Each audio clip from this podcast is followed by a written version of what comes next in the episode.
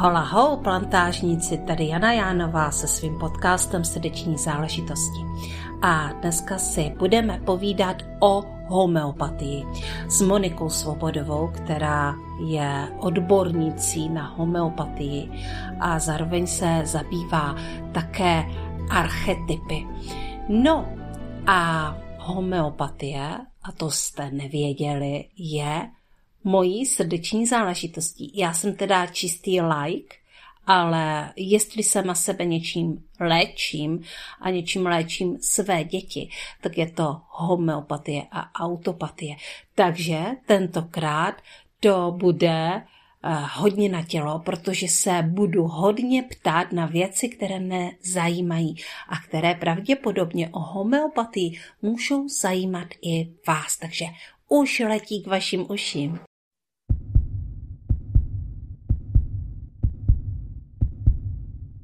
Dobrý den, mé milé posluchačky podcastu Srdeční záležitosti. Je tady další díl, další epizoda předvánoční. Já teda vlastně nevím, kdy se to bude vysílat. Ale v každém případě mám tady jednu úžasnou ženu, jednu hrdinku, jednu podnikatelku a to je Monika Svobodová. Dobrý den, Moniko. Dobrý den, jsem moc ráda, že tady s vámi mohu být. No a e, Monika Svobodová se zaměřuje na terapie s podporou homeopatie. Jsou to osobní terapie a my si dneska právě budeme povídat o tom, co ona dělá, protože já už jsem neskutečně zvědavá a našponovaná, protože já jsem fanda homeopatie a já mám ráda archetypy. A to je všechno, s čím Monika pracuje. A tak já se teďka rovnou zeptám, Moniko, prosím vás, pojďte mi říct, jak jste vlastně k takovému širokému záběru přišla a jak je to spolu propojené? Takže, jako všechno, začalo se to nabalovat postupně. Syn, když mu bylo 8 let, tak ho píchla včela a on prodělal anafylaktický šok což byl šok pro celou rodinu. A hledali jsme způsoby, jak se toho zbavit, jak mu pomoct, prostě jak zrušit tady to vyloženě ohrožení života. A e, klasická medicína moc způsobů nenabízela. Takže jsem šla po různých alternativách a už dříve jsem se setkala s homeopatií, tak jsem zkoušela, jestli tohle pomůže. E, zabralo mu to, dostal se z toho No a následně potom se mě narodila dcera a ta měla atopický exém. Na atopický exém se dávají kortikoidy a tím končíme. Takže jsem pokračovala s tou homeopatií a uh, začalo mě to připadat hodně zajímavé a říkala jsem si, že tím dětem budu pomáhat sama. Tak jsem ji začala studovat v Praze, nejdřív tři roky na akademii a ten záběr v té homeopatii je tak široký, to studium je tak náročné, že jsem si říkala, no, abych já tohle studovala a pak se jenom věnovala rodině, to je prostě plítvání. No a tak jsem si otevřela homeopatickou praxi a pokračovala jsem ve studiu čtyři roky na Mezinárodní akademii v Bratislavě, kde se učili další metody a další širší záběr v té homeopatii. A tak jsem se dostala k ní. Mm-hmm. Um, u homeopatie uh, se neurčuje lék přes uh, fyzické symptomy, uh, přes potíže, jestli vás bolí v krku, jestli kašlete. To je tak možná v případě akutní nemoci, ale tam se jde přes psychiku. A tohle mě dostalo ke studiu psychologie a uh, ten můj záběr, ta čistě ta homeopatie se rozšířila o tu psychologii a tak jsem se dostala k těm širokým terapiím. Mm-hmm. To je pro mě vlastně novinka.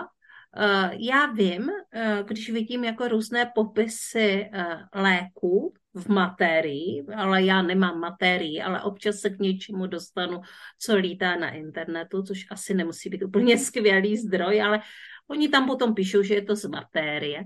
No, tak tam bývají zmíněné ty uh, psychické věci, které sebou prostě vlastně nese ten lék, ten obraz toho léku.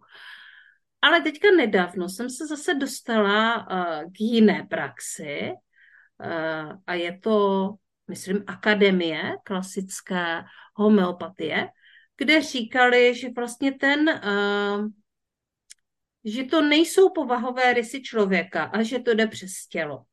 A takže mě vlastně zaujalo to, Moniko, co říkáte, protože já bych taky jako řekla, že většina věcí spolu souvisí, že to má obraz jak na tom těle, tak, tak v té psychice a že se to propojuje.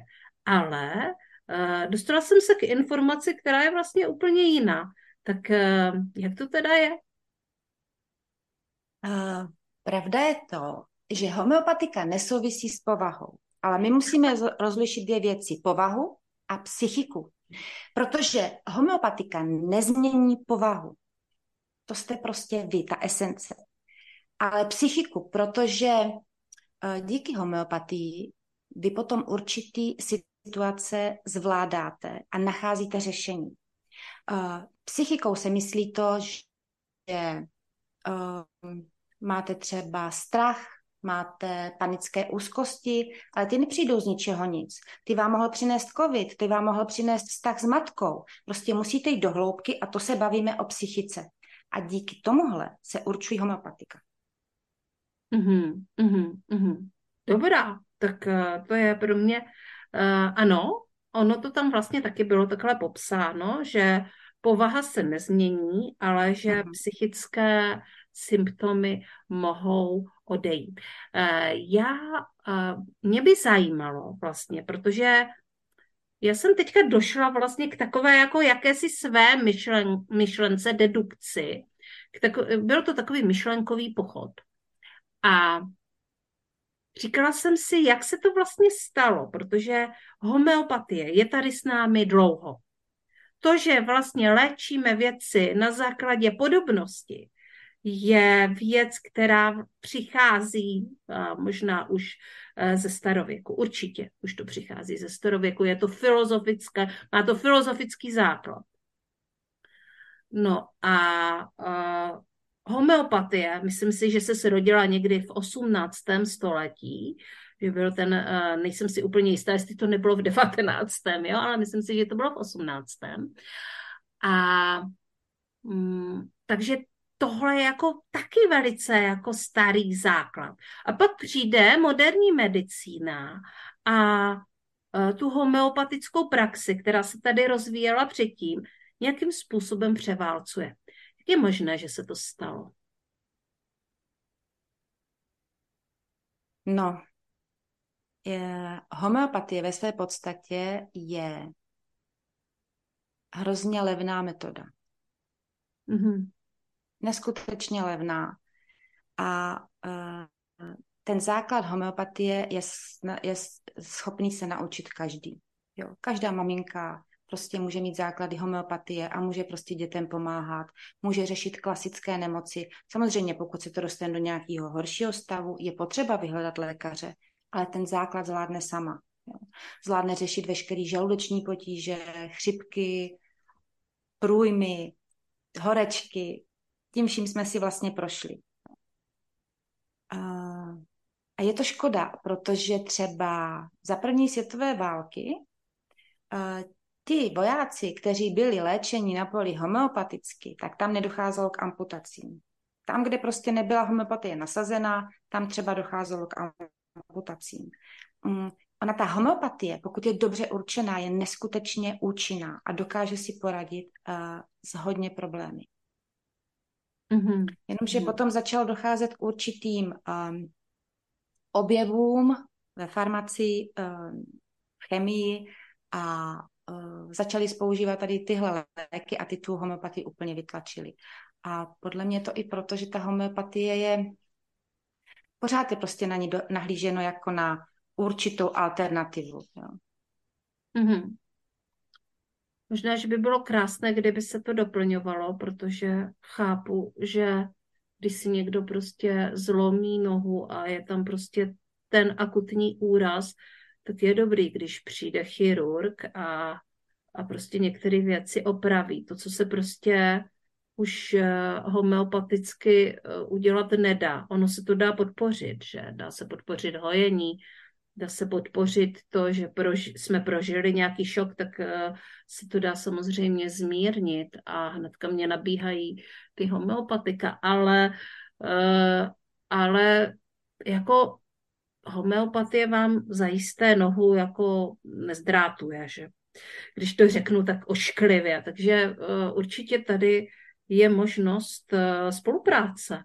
Uh, je to je to běžné, že lékaři spolupracují s homeopaty, nebo že se také lékaři stávají homeopaty?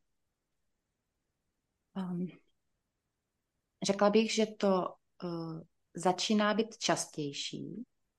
Ta doba, kdy vyloženě na, to, na tu homeopatii lékaři nahlíželi jako na něco, jak na šarlatánství a, a dovádělo to ke steku, už je pryč a hodně lékařů eh, homeopatii přijímá jako doplňující metodu, ale málo který lékař homeopatii provozuje, protože homeopatie je časově náročná. Mm-hmm. A běžný lékař nemá tolik času na pacienta. Protože pokud já mám pacienta, který přijde na, nebo klienta, který přijde na homeopatii, tak poprvé já se s ním vidím hodinu až hodinu a půl. Já potřebuju do toho člověka proniknout. A nejenom, aby mě řekl, hm, netrpím nespavostí, prostě nespím, když tohle řekne lékaři, může mít léky na spaní, on je spolkne a spí, ale příčinu to neřeší a já se musím dostat do hloubky. Já potřebuji vědět, co to způsobilo, že nespí a jakým způsobem neusíná a co ho budí a, a musíme si o tom aspoň tu hodinu, hodinu a půl povídat a já na základě toho určím lék. Protože to homeopatikum určit um, není vůbec jednoduché. A mm-hmm. tolik času lékař na jednoho pacienta nemá. A následné kontroly by měly trvat minimálně půl hodiny, pokud se tam nepřidá něco nového. A někdy se dostáváme ještě dál a dál a proto to má vlastně spojené s tou terapií. Ale já na něho ten, na toho klienta ten čas mám. Lékař si to nemůže dovolit. Hmm. Lékař si to nemůže dovolit především, protože mu to nikdo nezaplatí. Přesně. Když to uh, my, kteří pracujeme jako soukromně jako mm-hmm. podnikatelky a podnikatelé, tak vlastně si necháváme přímo uh, platit od klientů. Není to mm-hmm. přes pojišťovnu a tím pádem, uh, tím pádem nám to zaplatí klienti. Možná, že tam vzniká, a já si to teda jako stoprocentně myslím, že tam vzniká větší jakoby závazek, jako větší zodpovědnost uh, k tomu svému tělu, když eh, za to člověk musí uh, zaplatit určitou uh, částku. Hmm. Já mám ještě jeden takový šťouravý dotaz ohledně té homeopatie, protože možná, že dva. Jsem zvědavá. Za prvé, za prvé tady vlastně v lékárně si můžeme koupit spoustu homeopatik v různých ředěních na různé věci, takže prostě napíchnutí uh, včelou je třeba apis a tak dále. Jo? Já tady nebudu jako říkat ty konkrétní věci, protože konec konců jsem like a můžu se také jako splést. A mně to ale občas přijde, anebo už to taky tak jako někdy mám, že fakt mám jako doma uh, tu homeopatickou lékárničku, že u nás je jako plný pytel homeopatik, jo. A a mně to vlastně jako přijde, že se to jako používá podobně, jako se používají normální léky, že jo, prostě mám rýmu, tak tady jako volba třeba z nějakých pěti léků a teď jako prostě, ale někdy to zabere, někdy to nezabere, protože ten lék není jako dobře zvolený, ale vlastně v podstatě dělám to, co to, co je jako normálně, tak bych si, zrovna rýma není dobrý příklad, protože rýma se dost těžko léčí, ale uh, dejme tomu prostě bolest v krku, tak na bolest v krku mi v lékárně dají ten a ten lék.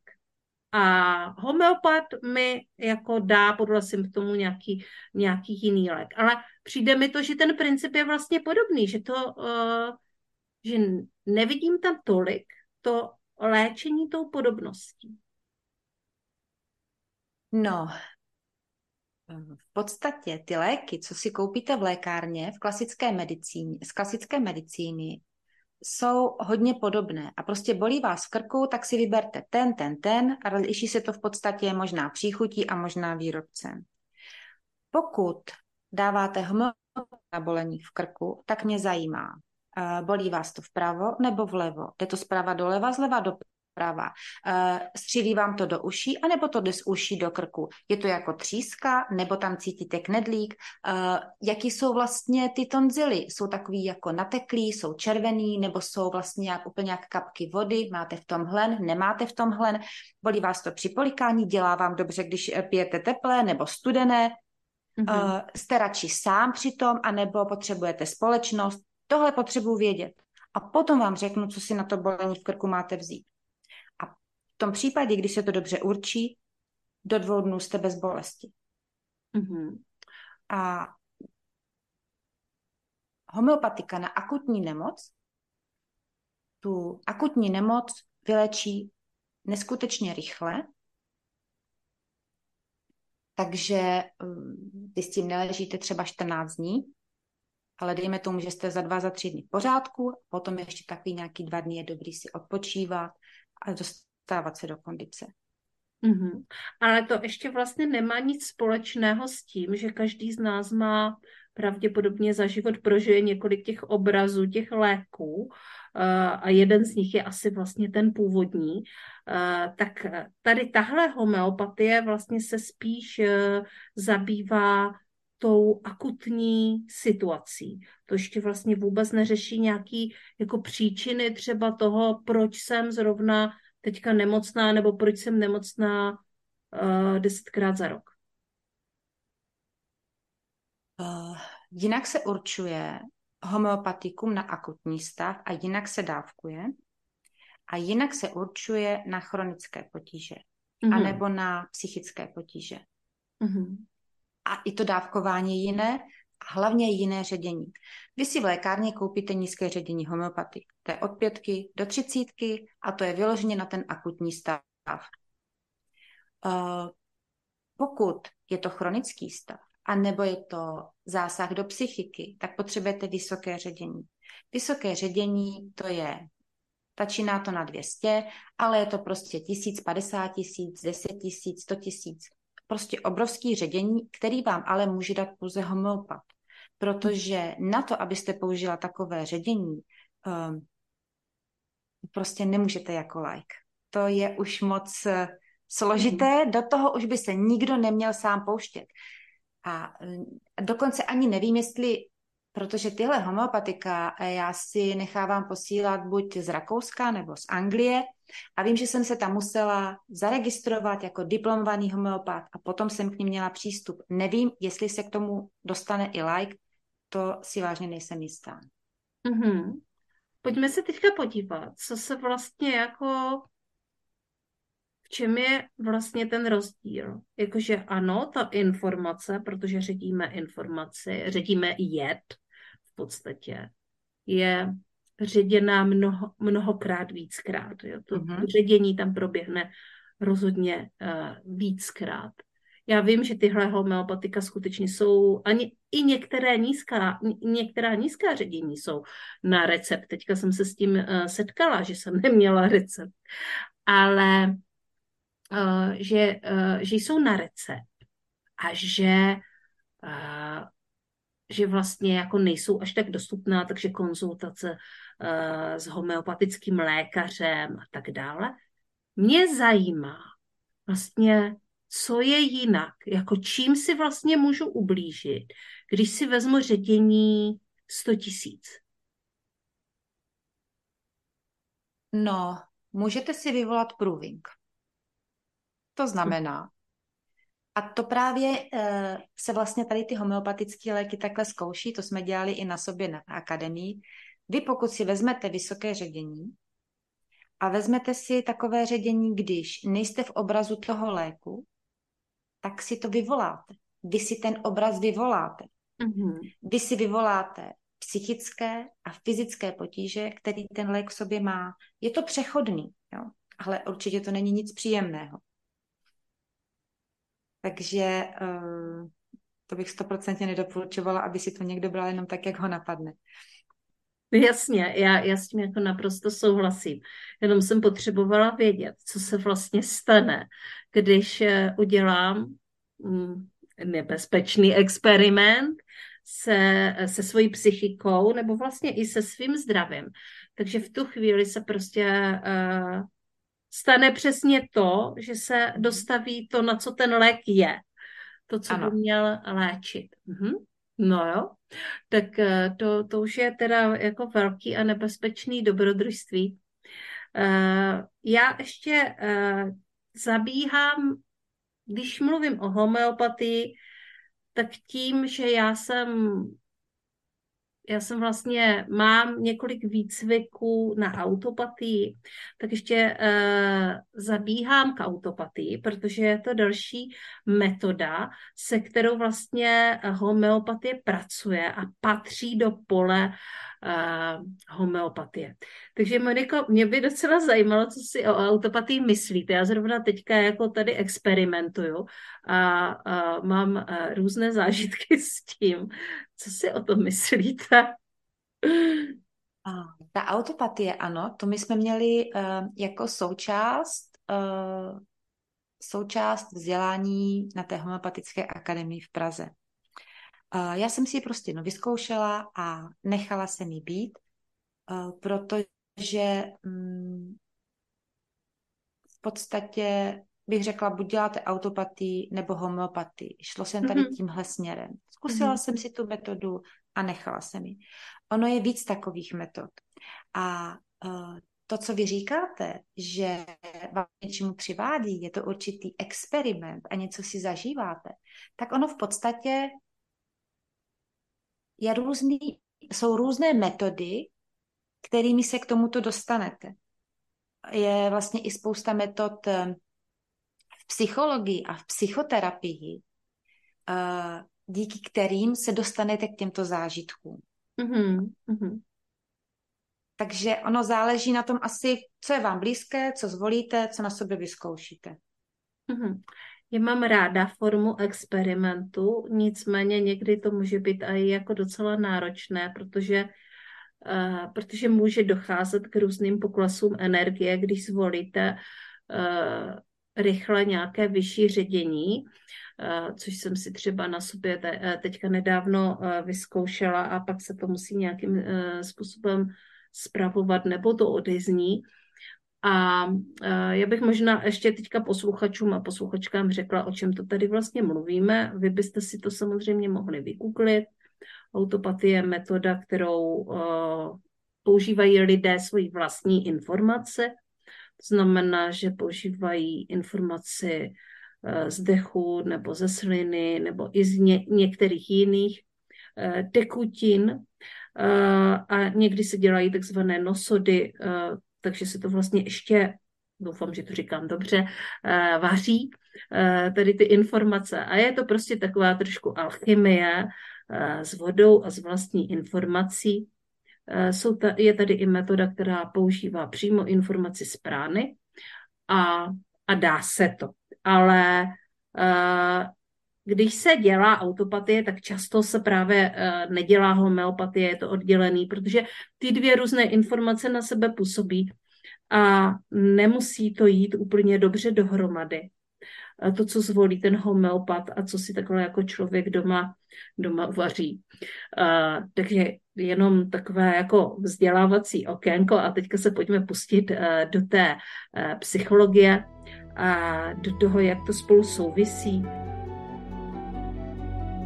Chystáte se v roce 2024 natáčet nový podcast? Vytvořit novou podcastovou show?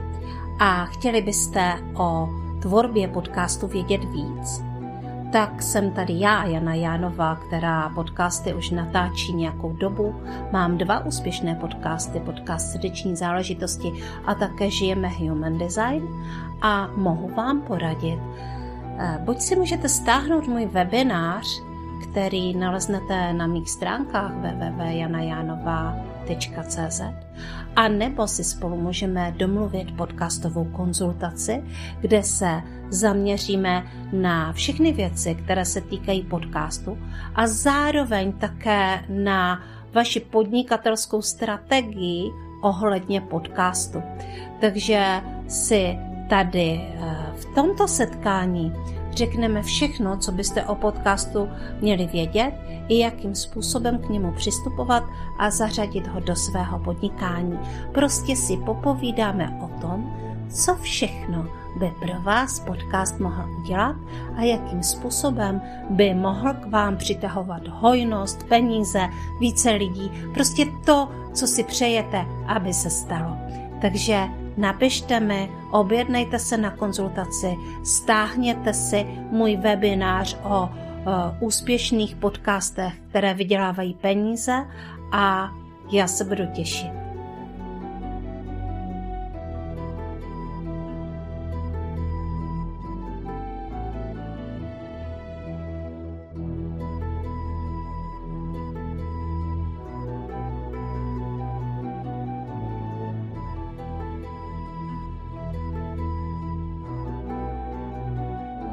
Moniko, já o vás vím, že jste udělala eh, test archetypů, který já jsem si kdysi dělala. A mě moc eh, zajímá, jak jste vlastně postupovala, proč jste zvolila zrovna eh, řecké archetypy, archetypy řeckých bohyň.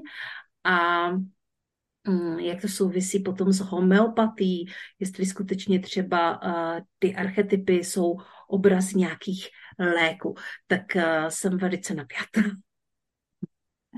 Uh, já to vezmu trošku ze široka. Takže uh, při určování homeopatických léků já jsem jako základ brala tu, psycho, tu psychiku, takže na, základně, na základě psychiky uh, jsem dávala ten lék. A to mě vlastně vedlo k tomu, že jsem si začala uh, víc rozšiřovat ten záběr a vzdělání. No a potom nastala taková určitá doba v mém životě, kdy se mi začaly dít synchronní uh, události. Synchronicita. To je úžasná věc, dost tajemná. Zkuste si někde k tomu něco zjistit a pochopit ji nezvládnete to na poprvní. A do toho se mě začaly zdát, tak já jsem tomu říkala divné sny. A ty sny byly neskutečně zajímavé. A mě, mě zajímalo, co mě prostě zajímalo, co znamenají. Protože to jsem si říkala, to se mě nezdá jenom tak. To není jenom takový sen, že prostě třeba se na noc najíte, máte těžký žaludek, tak prostě máte divoké sny. Ne. A, a tak jsem potom šla a to mě ze všech stran to prostě vedlo Jungovi, k jeho hlubinné psychologii. Tak jsem si to začala studovat a číst. A ona, ta psychologie s tou homeopatí se krásně doplňují. Ale uh, jenom si o tom číst, to prostě nestačí, protože máte otázky, potřebujete to skonzultovat. Takže jsem hledala další možnosti, jak na ty otázky najít odpovědi. A um, to, co mě nejvíc, nejvíc přitahovalo, bylo studium té hlubinné analytické psychologie na Institutu Karla Gustava Junga ve Švýcarsku. Díky tomu, že byl COVID a vyučování si eh, provádělo online, tak jsem se vlastně k tomu studiu dostala a, a jsem tam vlastně ve výcviku. A tam se vlastně pracuje mimo jiné s archetypy. Pracuje se s archetypy, se sny, s tou synchronicitou, s aktivní imaginací. Um, hodně se tam pracuje s nevědomím a s podvědomím. A to je vlastně ten nejhlubší kontakt, který můžeme k tomu svýmu nitru, k té se psyché mít. Uh, no, takže tak, takhle, takhle prostě přes ty svoje zážitky, přes tu svoji cestu jsem se k tomu dostala.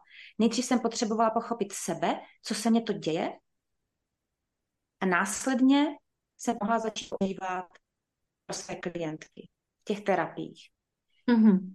Protože uh, ty chronické potíže, co většina z nás má, na to už, na to už jenom homeopatie nestačí. Ta homeopatie je skvělá podpůrná metoda, ale ta terapie je k tomu nutná. A to je jedno, jestli k tomu člověk dá prvky psychoterapie, psychoanalýzy, nějaký coaching. Jsou různé směry. Mm-hmm. Ta homeopatie toho člověka podpoří, mm, když třeba máte uh, panické ataky a různé strachy, tak ta uh, homeopatika vám to pomůžou zvládnout. A vy, když jste víc vyklidněná, jste silnější v tom svém nitru, můžete podstoupit tu terapii a unesete to a můžete se podívat po té příčině, můžete se podívat do toho traumatu. Takže uh, ta terapie potom je účinnější a rychlejší. Uh, a ta homeopatika, ta jsou úžasná. Oni vám třeba od těchto ataků pomůžou. Ale pokud vy nebudete pracovat na té příčině, mm. oni to nedokážou dělat neustále. Oni začnou slábnout. Jo. Mm-hmm, mm-hmm. A nestačí si vzít homeopatika. Vy to musíte podpořit nějakou změnou ve svém životě. Pokud tu změnu neuděláte, pokud máte třeba zažívací potíže, ale pořád se budete spát něčím tučným, tak ta homeopatika vám pom- budou pomáhat po určitou dobu. Potom se bude navyšovat ředění, ono to bude pomáhat, ale potom už ne, protože vy nemůžete jít proti ním, vy musíte trošku pomoct. Je to tak, že prostě nic není zadarmo. Pokud chcete být v pohodě a jako být v dobrém zdraví, něco pro to musíte udělat. Mm-hmm. Mm-hmm. Jak s tím teda souvisí přesně ty archetypy? Každý z nás má nějaký archetyp, takový jako předobraz, kterému se podobá, nebo jak to, Moniko, vnímáte? Uh, archetyp je vlastně předobraz, je to pravzor. V podstatě je teorie, že ty archetypy tady byly ještě před lidmi. Já jsem zvolila uh, řeckou mytologii, sedm řeckých bohyní, protože nám, středoevropanům, je řecká mytologie hrozně blízká. Uh, málo kdo ji nezná. Málo kdo nezná řecké bohy a bohyně.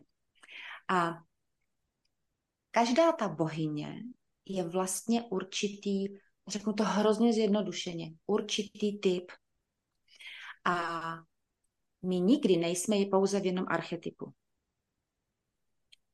Protože uh, já můžu být současně třeba archetyp Demeter a můžu být uh, v archetypu um, třeba Hestie. Mm-hmm. Tam jde o to, že je tam to klíčové. U Demeter je to to mateřství, to, ten vztah k těm dětem, co pro nás znamenají. Hodně se tam řeší syndrom prázdného hnízda. Vlastně to, jak ta Persefona byla unešená, unesená, jak uh, jednou Demeter byla bez, bez toho nejdůležitějšího ve svém životě, bez toho dítěte, bez té dcery a co to s ní udělalo. To je určité archetypické chování. Ne, ne vždy v našem životě je to takové velké drama. Ty v těch mýtech je to samozřejmě hodně okleštěné a je to hodně barvitě popsané, tak aby to na člověka zapůsobilo. Když jste v Demeter, tak nemusíte vyloženě, nemusí to pro vás být tragédie a vy najednou nevíte, co, co se svým životem, ale může vás to hodit do nějaké třeba do nějakého smutku nebo slabší deprese, vy teď nevíte jako co, kam to směřovat, protože najednou to dítě odejde třeba na školu, nebo se vdá, nebo se někam odstěhuje. A ten čas, co vy jste mu věnovala, najednou tam máte prázdný. A, a, a co s ním?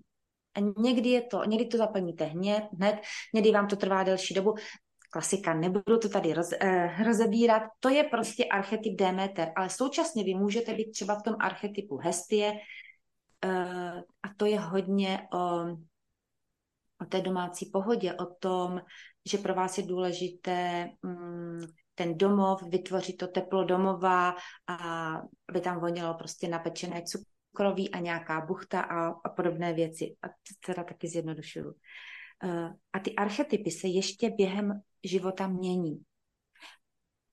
V určitém věku budete třeba v archetypu Persefony, ale to je z 80% archetyp pro mladé dívky. V určitém věku může, může vám do toho skočit někdy archetyp Harry, když prostě řešíte nevěru manžela, rozvod. Takže eh, když vy si ten test uděláte třeba jednou za rok, tak vám po každý může být něco jiného. A někdy uh, je to třeba, že si řeknete na některou otázku, no řekla bych to i to, no tak si ho udělejte dvakrát, protože to znamená, že vy jste momentálně ve dvou archetypech. Nebo můžete být i ve třech. V jednom můžete být z 30%, v jednom ze 60 a v jednom z 10. A do toho ještě, aby to nebylo tak jednoduché, je takový ten hlavní archetyp, který se táhne vaším životem. Je to třeba ta Aténa. Jo? To je prostě ta žena, vzdělaná, ráda se vzdělává, má logické a analytické myšlení. Ehm, je pro ní důležitá ta seberealizace. Umí si poradit s, s různými problémy řeší těžké životní situace, kde bychom bez té Atény byli. Jako pokud sobě matky samoživitelky nemají kus Atény, tak to prostě nedají. Mm. A ten test je vlastně udělaný jednak, eh, to může někdo pojmout takovou zábavnou formou, tak si ke kafe prostě udělám test schválně, v kterém archetypu bohyně jsem. Ale já tam potom rozvádím vlastně silné a slabé stránky a ono to je přiřazené určité řecké bohyni. Ale v podstatě o takový zjednodušený psychologický profil, nebo spíš ne, zjednodušené psychologické popsání současné situace. A já, když si přečtu toto, je to silné, to, ten klad, co v tom je, a toto je ten mínus, tato je, toto je to mínus, tak eh, já si můžu říct, no jo, vlastně tak to je, protože my kolikrát to v hlavě máme, ale pokud si to nepřečteme, nebo to někdo nahlas před náma neřekne, tak si to neuvědomíme, tak nám to nedojde. Ty kladné, uh, kladné stránky toho archetypu, ty jsou super v tom, že když si je uvědomím, tak to můžu posilovat. To je ta má síla. Čím budu dobrá. Když se rozhoduju, co budu dělat, tak se na to můžu podívat. Ty minusy, to jsou ty moje stíny.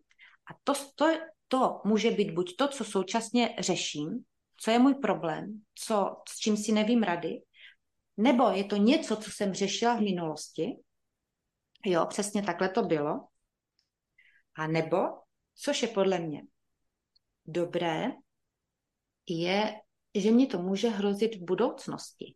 A já si na to můžu dát pozor. A můžu se toho vyvarovat. Potom jsem tam ještě uh, dala, jak se určité archetypy chovají ve vztazích, na co si můžeme, musíme dát pozor, protože jako řekněme si to, jako každá máme slabost pro někoho, pro něco a děláme určité chyby ve vztazích. A ať je to s partnerem nebo s dětmi. A tohle nás taky může upozornit a říct jako pozor, jako tady, tady to není úplně dobrý, tady děláš chybu, eh, tady by se možná měla rozhodnout trošku jinak, anebo se zamyslet nad tím. Prostě uh, oni nám můžou pochopit naši současnou situaci, problém, který řešíme, a do určité míry uh, nás mohou navést, jak si s tím sama poradit. Protože mm-hmm. do určité míry my si dokážeme věci vyřešit pomocí sociálních sítí, pomocí kamarádky, pomocí našich zkušeností, pomocí uh, tady toho seberozvoje, co podnikáme, do určité míry. Od určité míry už potřebujeme pohled zvenčí. Takže do určité míry je to takový, takový určitý návod, tík, ty informace, co tomu chodí, jak si poradit s tou svou situací. A to zapadá vlastně do těch terapií. To zapadá do toho seberozvoje. Mm-hmm. Moc krát děkuji za tuhle jako velikou, mohutnou odpověď. Já jenom ještě navážu, protože Moniko, vy jste říkala, že vás k tomu přivedly synchronicity. Já o synchronicitách docela hodně často mluvím. Také proto, že mě do mého života, mého nynějšího partnera rozhodně přivedla synchronicita a rozhodně mi ho tam uh, přivedla autopatie. Protože můj muž, uh, tak jako bych řekla v uvozovkách, trošku fláká seberozvoj, jo, ale občas uh, používá některé metody, takže zrovna byl pod autopatickým lékem, kdy se mu začaly zdát sny. A já jsem eh, kdysi vlastně, uh, jsme se znali s mým uh, mužem a byla jsem jeho velká láska a jemu se začaly zdát sny o mně. Takže jakmile se mu začaly zdát ty sny o mně, tak mě začal hledat, protože jsem už nějakou dobu v jeho životě nefigurovala a nebyla.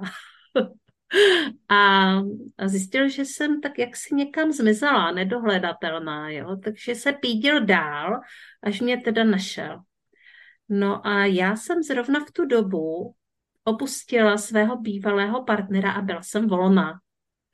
A dokonce jsem se odstěhovala, proto jsem byla nedohledatelná. Takže tady vidíte, jak se nám jako vlastně tady jeví nějaká synchronicita a zároveň se tady na pozadí odvíjí nějaký archetypální příběh. Zajímavé. Takže ano, uh, synchronicity provází můj život a uh, docela s nima pracuju. Ono se s nima nedá úplně jako jednoduše pracovat, protože synchronicita přichází bez toho, abychom, uh, abychom ji nějak jako ovlivňovali. Že jo?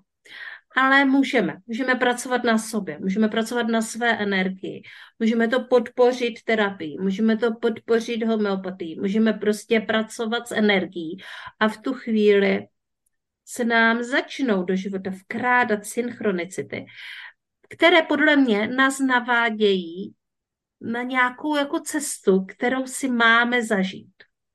Tak eh, to je jenom eh, doplnění k tomu, co říkala Monika, protože, uh, protože jak o tom mluvila, tak se mě začaly vybavovat ty zážitky, které, které mám ve svém osobním životě. Tak jak, uh, jak jste, uh, Moniko, pracovala se synchronicitou a pokud to není tajemstvím, co se dělo vám? Mně se dělí čísla. Mhm. Já, kdykoliv jsem se podívala na nějaké hodiny, tak bylo 11, 11, 12, 12, nebo 12, 34, nebo 13, 31. Kamkoliv jsem se podívala, prostě byly čísla. To bylo takové jako to, co se mi začalo dít jako první. A, a následně na to byly vlastně ty sny. Ale ty čísla, to už mě potom přivádělo úplně k šílenství. Jsem si říkala, to něco znamená, ale já nevím co. Mm-hmm. Uh, ono totiž, člověk by chtěl jasnou odpověď. Co to přesně znamená? A ještě ideálně, aby mi to někdo řekl. Protože já, když si na to přijdu sama, když se na to snažím přijít sama, tak eh, jako je to dobře, není to dobře, kdo mě to potvrdí, kdo mě řekne, ano, jako myslí si to správně, ano, přišla s na to. Jo. Je tam prostě pořád takový určitý kousek nejistoty, neuchopitelnosti, takové něčeho tajemného, což jako si myslím, že je úžasný. Nikdy to nevím. Vzrušující. Uh, no, takže jo, synchronicita sny a Potom samozřejmě uh, paradoxně, co je dobrý, tak jsou ještě krize, co přichází v životě. Ty nás právě posouvají a dochází k těm slovům, který nás tlačí hodně dopředu, aby jsme se měnili. Hmm. Hmm. Hmm. Hmm. Vzpomněla jsem si na jeden svůj sen, kdy jsem vstupovala ještě předtím, než jsem byla podnikatelka, na novou pozici uh, ve své práci. A vlastně z nějaké jako kancelářské síly, kdy jsem spíše domlouvala věci, sjednávala nějaká jednání, uzavírala, a, tak jsem se stala manažerkou a, a v té době se mi jako neuvěřitelně moc zdály sny a zdály se mi takový jako hodně divoký sny. A ty divoký sny byly o tom, že já jsem jako, uh, už jsem to v pár podcastech říkala, Uh, vlastně mám za sebou nějakou jako levicovou politickou minulost, řekněme, jako takovou jako rebelskou. A, uh, a mně se zdálo v těch snech, že jdu proti lidem, že střílím do lidí, že, uh, že jsem byla jako na té opačné straně. A já jsem ty sny neposlouchala. A šla jsem prostě po té, po té kariéře.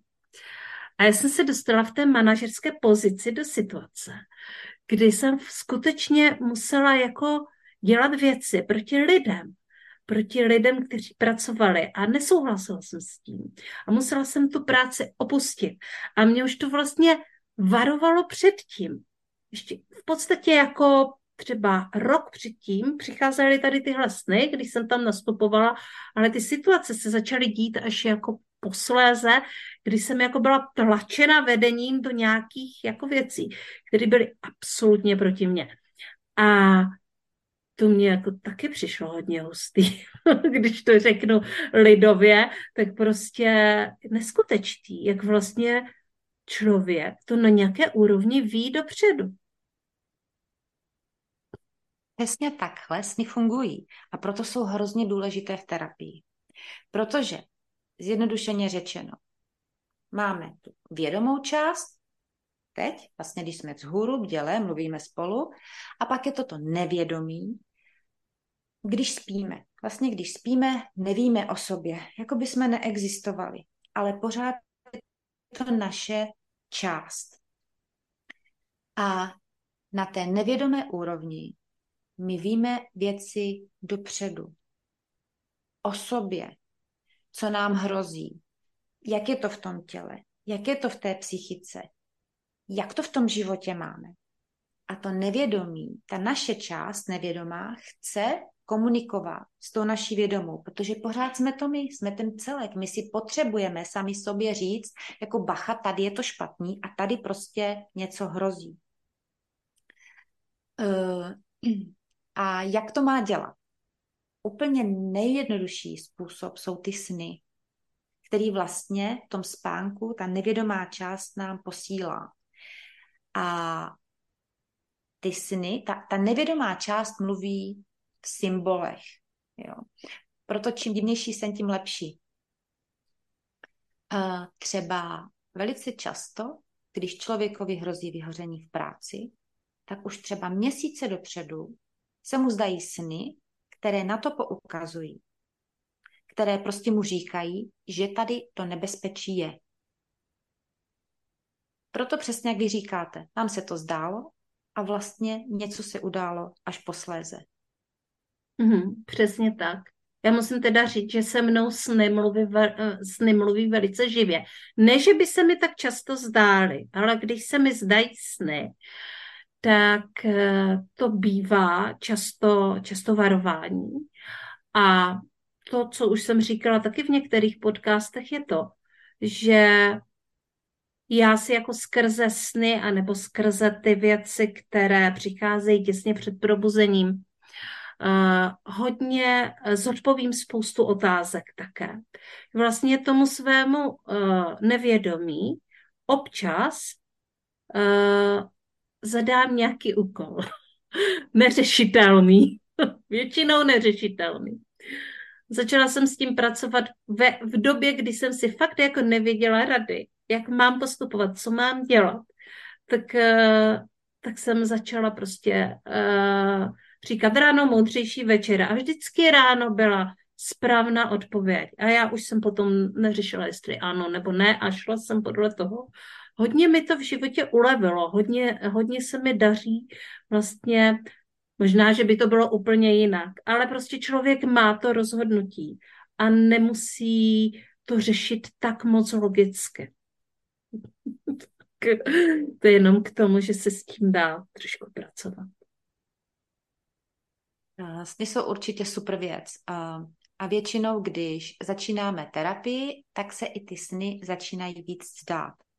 A nejenom to, že mm, nás vlastně před něčím varují, co nám hrozí, ať na fyzické nebo psychické úrovni, ale uh, jakmile člověk s tou terapií začne a jde do hloubky, tak oni mu posílají i takový návod, kde je ten problém. Protože někdy k tomu člověk na vědomé úrovni nemá přístup. Tak kde to je? Co se stalo? Nic. Nic se nestalo. V ničem to musí být. Ne, v ničem to není. A v ten moment, když se zdají sny, tak oni vám přesně řeknou, kde to je. Takže je to hodně nápomocné. Mm-hmm. Je to tak.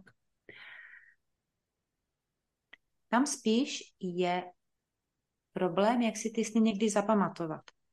Protože se nám zdají sny, probudíme se, víme to a za chvilku už ne. Takže um, tam prostě jsou různé metody, uh, každému funguje něco jiného. Říká se mít třeba, když ty sny fakt chcete s nimi pracovat a pamatovat je, mít u postele papír a tušku, to jsem zkoušela, ale to jsem psala pod mě, protože bliknout si, začít psát, to už prostě jako je problém. A nebo ráno po probuzení, když se probudíte, tak se prostě nepohnout, zůstat v té poloze a ten sen si jako, protože ho ještě v, té, v tom vědomí máte, tak si ho jako zafixovat, třeba si ho tak říct.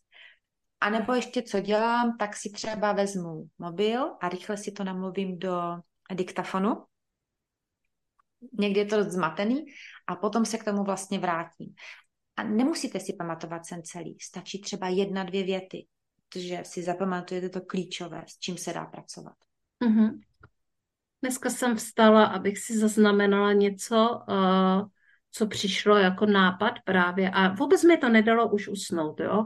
Už jsem prostě ve čtyři tady jako byla vzhůru a dokud jsem v pět hodin nevstala, tak musela jsem to zaznamenat. Nikdy nám to prostě nedá, nedá spát, eh, což se mi stává, když je to něco hodně silného. Eh, my jsme tady mluvili taky o archetypech, mluvili jsme o bozích, tedy svým způsobem to jsou i součástí, souča, jsou součástí mýtu řeckých a, a součástí mýtu řeckých jsou také řečtí hrdinové, eh, kteří mají zajímavé příběhy a tohle je hrdinský podcast. Takže Moniko, jaký hrdinský příběh eh, právě z řeckých bájí a pověstí máte ráda? No, tak to je fakt těžký si vybrat. Řekla bych, že vždycky mám ráda ty příběhy, které se mnou nějak souvisí. Mm. A protože mým hlavním archetypem je Aténa. A vlastně Aténa byla otcova dcera.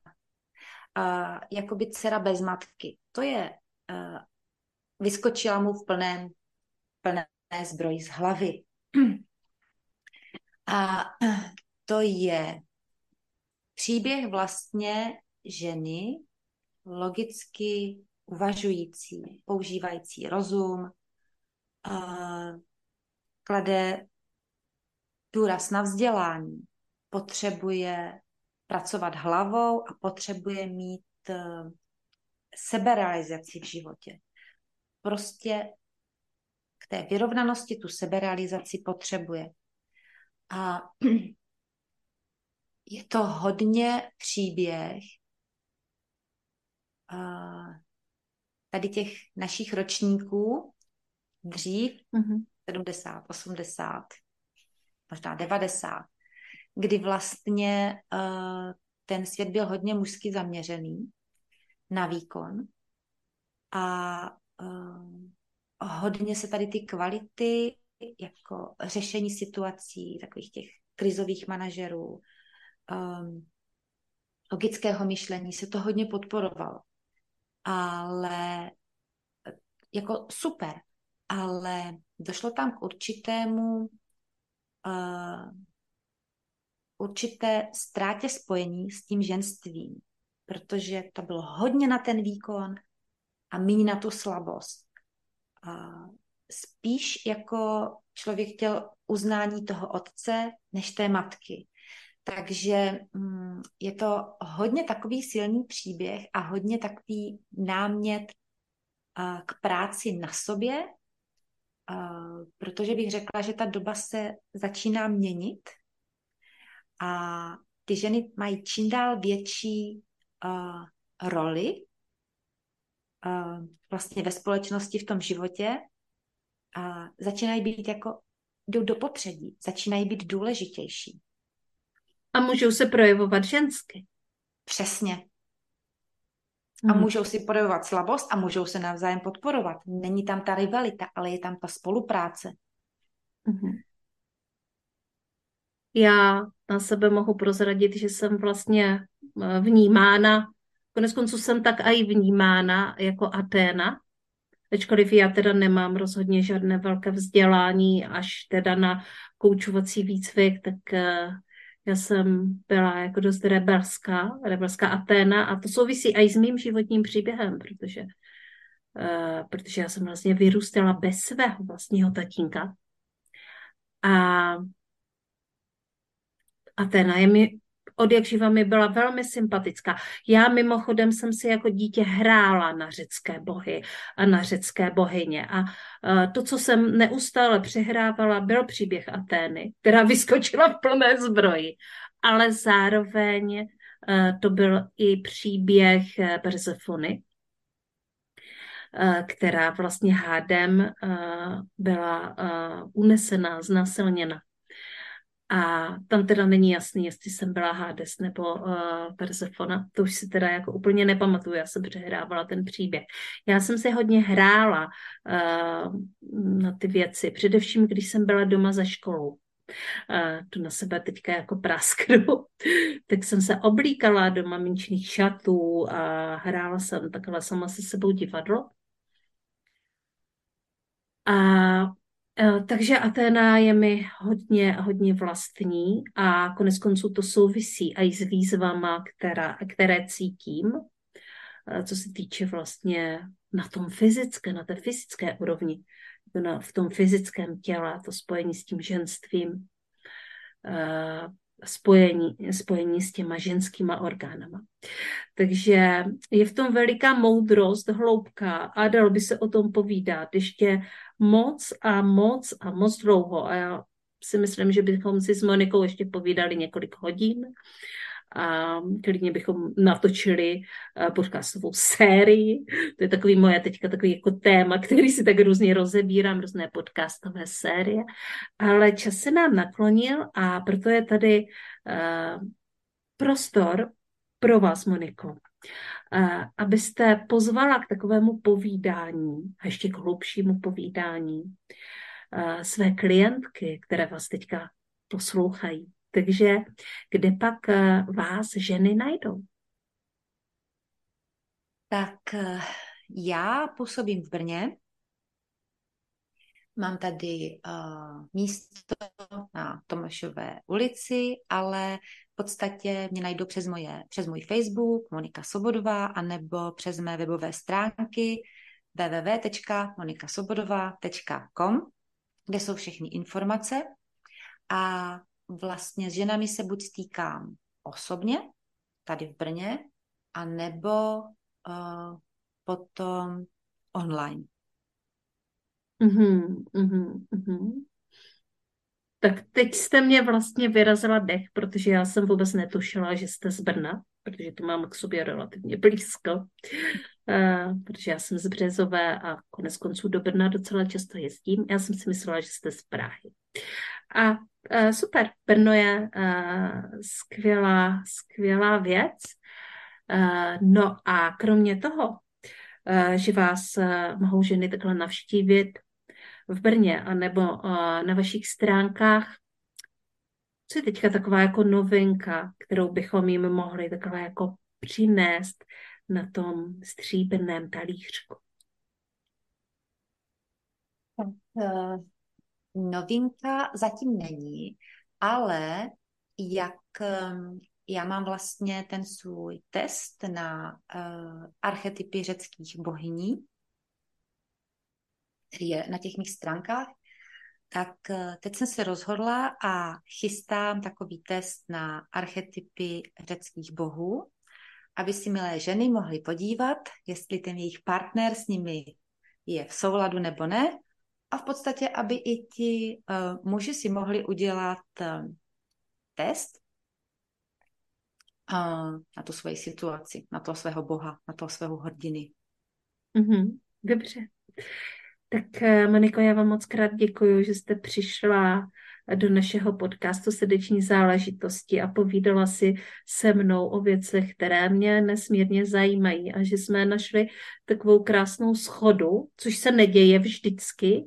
Někdy tady jako koukám s otevřenou pusou a poslouchám, co ta žena říká a dopdávám se ve smyslu, že o tom nic nevím, ale v tomto případě eh, jsme si byli takovými dobrými parťačkami a mám z toho velikou radost. Tak moc krát děkuji, že jste přišla. Moc děkuji, že jsem tady mohla být a přeji vám všem krásné dny. Hmm. Tak, milé posluchačky, tohle byla Monika Svobodová, naleznete ji v Brně nebo na jejich stránkách a já se s vámi teďka loučím. A zároveň slibuju, že už brzy tady bude zase nějaká další žena, která nám popovídá o svých příbězích, o svém hrdinství. A zase se s ní na chvíli zastavíme v tom jejím prostoru a v tom jejím umění. Mějte se krásně a poslouchejte nás. Psst, bude nebo nebude ta předvánoční slunovratová vizualizace?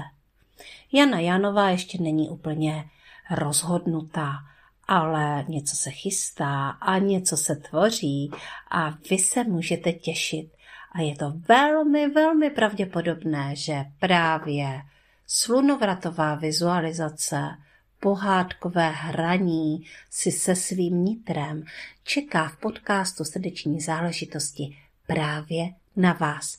Takže nechte se překvapit.